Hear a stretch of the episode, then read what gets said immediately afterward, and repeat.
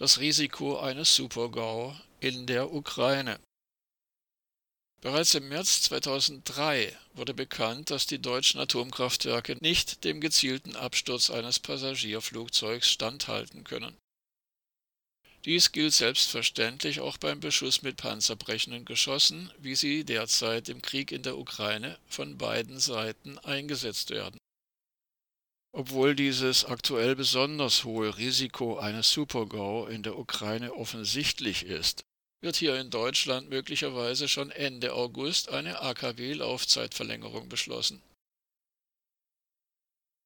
Derzeit wird in der Ukraine mitten im Kriegsgebiet das Atomkraftwerk Saporischschja als Schutzschild missbraucht. Das russische Militär, das das AKW erobert hat, schießt von dort aus auf ukrainische Stellungen. Die russische Seite hat offenbar Raketenwerfer, Artillerie, Panzer und Munition am AKW konzentriert. Jedenfalls berichtet dies die New York Times unter Berufung auf geflohene ukrainische Ingenieurinnen und Ingenieure. Sogar die Internationale Atomenergieagentur IAEA, e fälschlich immer wieder als Behörde deklariert und de facto eine Promo-Agentur der Atomenergie, spricht von der, wörtlich, sehr realen Gefahr einer nuklearen Katastrophe dass deutsche Atomkraftwerke nicht dem gezielten Absturz eines Passagierflugzeugs standhalten können, berichtete am 7. April 2003 auch das Nachrichtenmagazin Focus.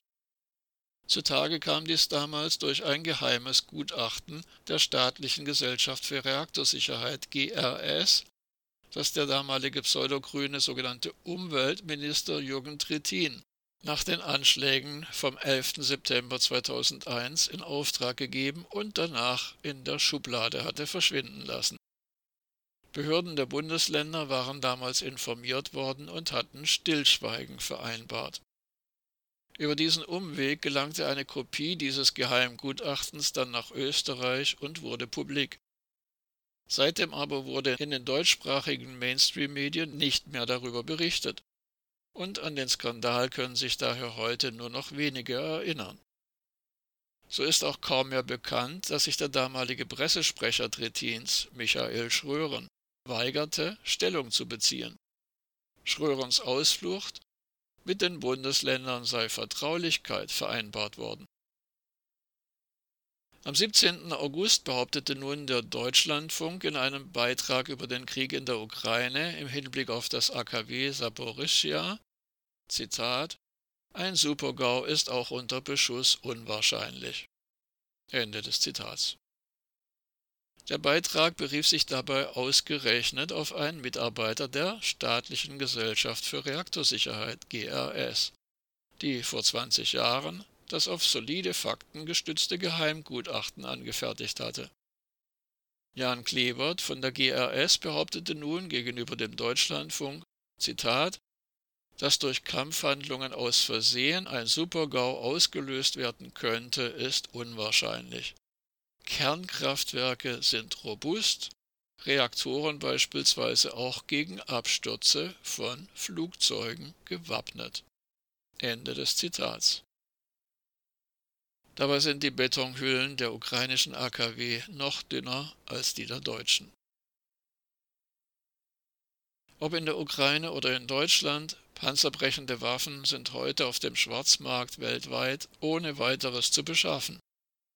Bekanntlich kann mit Hilfe einer Panzerfaust aus einem halben Kilometer Entfernung 70 Zentimeter dicker Panzerstahl durchschlagen werden. Eine solche Panzerfaust hat schussbereit, also mit der entsprechenden Rakete bestückt, lediglich ein Gewicht von 13 Kilogramm. Zur Überraschung des russischen Militärs war die Ukraine insgeheim schon vor dem 24. Februar dieses Jahres mit solchen panzerbrechenden Waffen ausgestattet worden. Und nur so konnte der Vormarsch russischer Panzerkolonnen auf Kiew schon Anfang März in den ersten Wochen des Krieges in der Ukraine gestoppt werden. Auch Wolfgang Raskop vom Karlsruher Institut für Technologie KIT bestätigt, die Betonhülle eines AKW kann den gezielten Beschuss durch ein entsprechendes Geschoss, so wörtlich, mit Sicherheit nicht abfangen. In Deutschland kommt hinzu, dass zwei der drei noch in Betrieb befindlichen Atomreaktoren im AKW Neckar-Westheim und im AKW Emsland altersbedingt besonders risikobehaftet sind. Dort wurden in den vergangenen Jahren bei allen Revisionen immer wieder neue Risse in den Dampferzeugern entdeckt. Der Abriss auch nur eines einzigen von über 16.000 Rohren eines Dampferzeugers kann den Supergau verursachen. Wir berichteten seit 2017 des Öfteren